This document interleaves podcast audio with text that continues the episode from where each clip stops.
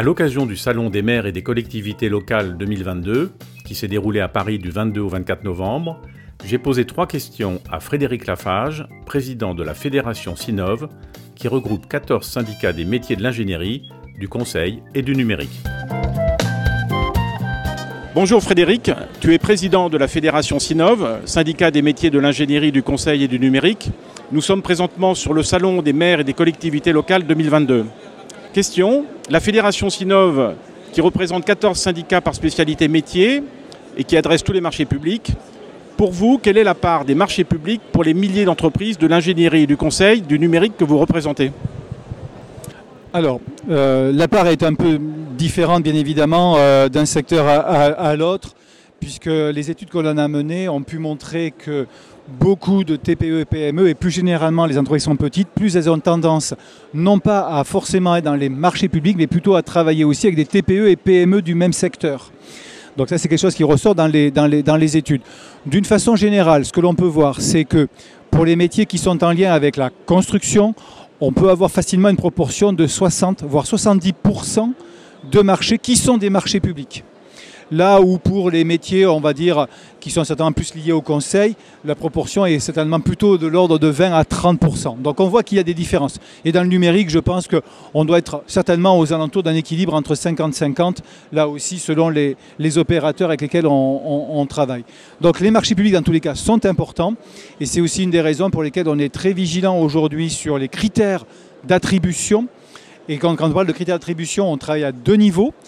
Le premier niveau, c'est qu'effectivement, la complexité qui est mise dans le marché public n'empêche pas des petites entreprises de répondre. Typiquement, c'est l'allotissement. Au lieu d'avoir un marché dans lequel on couvrirait tellement d'éléments que ça empêche les TPE, PME d'y répondre. Et le deuxième, c'est le critère, le ratio entre la valeur prix et la valeur qualitative.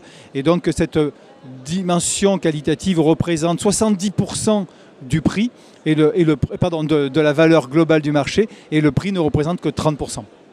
Pour les entreprises et les collectivités territoriales, les enjeux climatiques sont une clé déterminante pour toutes les décisions sur tous les projets de quelque nature que ce soit. Quelle est la valeur ajoutée des professionnels de l'ingénierie au sens large du terme sur cette question clé? Aujourd'hui, euh, un des grands changements que nous avons à, faire au niveau des métiers de l'ingénierie, c'est très certainement passer de la logique de moyens ou d'obligation de moyens à une obligation de résultats.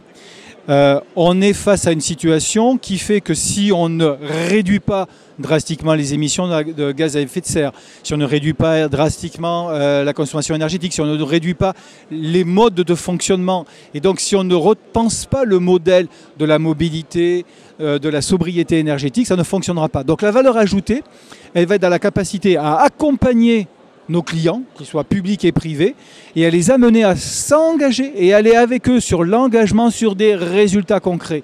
Je pense que c'est ça qui fait que nos métiers seront perçus comme étant une véritable valeur ajoutée. Et pas juste parce qu'on aura donné du conseil et qu'on aura dit aux gens, ben voilà ce qu'il faut faire, voilà le mode d'emploi, débrouillez-vous, ciao ciao, et puis euh, on se reverra ou pas. Oui, parce qu'un des enjeux de l'ingénierie, c'est non seulement de concevoir un produit pour le livrer à un instant T, mais c'est aussi de pouvoir l'exploiter dans la durée. Et c'est là aussi un changement de paradigme qu'il faut qu'on amène à faire, y compris de la part des donneurs d'ordre. Très souvent, le donneur d'ordre, il a réfléchi sur le coût immédiat, le coût instantané, qui est le coût de sa construction, plus le coût des différents opérateurs. Or, un bâtiment, c'est 40 ans, c'est 50 ans de vie. Et on voit qu'aujourd'hui, en réalité, le véritable coût, 80-90% du coût, il est sur le fonctionnement, il n'est pas sur uniquement la construction. Or, si on construit bien, on voit qu'on peut avoir un coût de fonctionnement qui est proportionnellement extrêmement faible.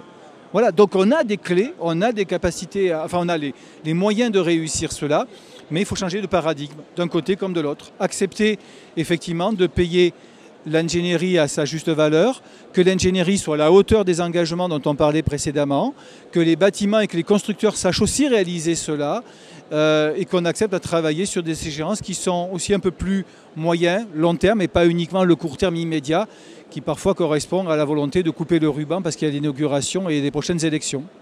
Merci beaucoup Frédéric. Merci.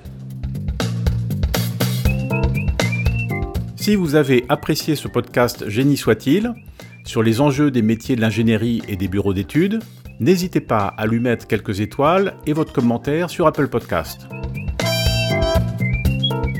Et pour que le point de vue de Frédéric Lafage alimente la matière grise d'un large public, à commencer par les responsables des marchés publics des collectivités territoriales, merci de partager cet épisode sur LinkedIn.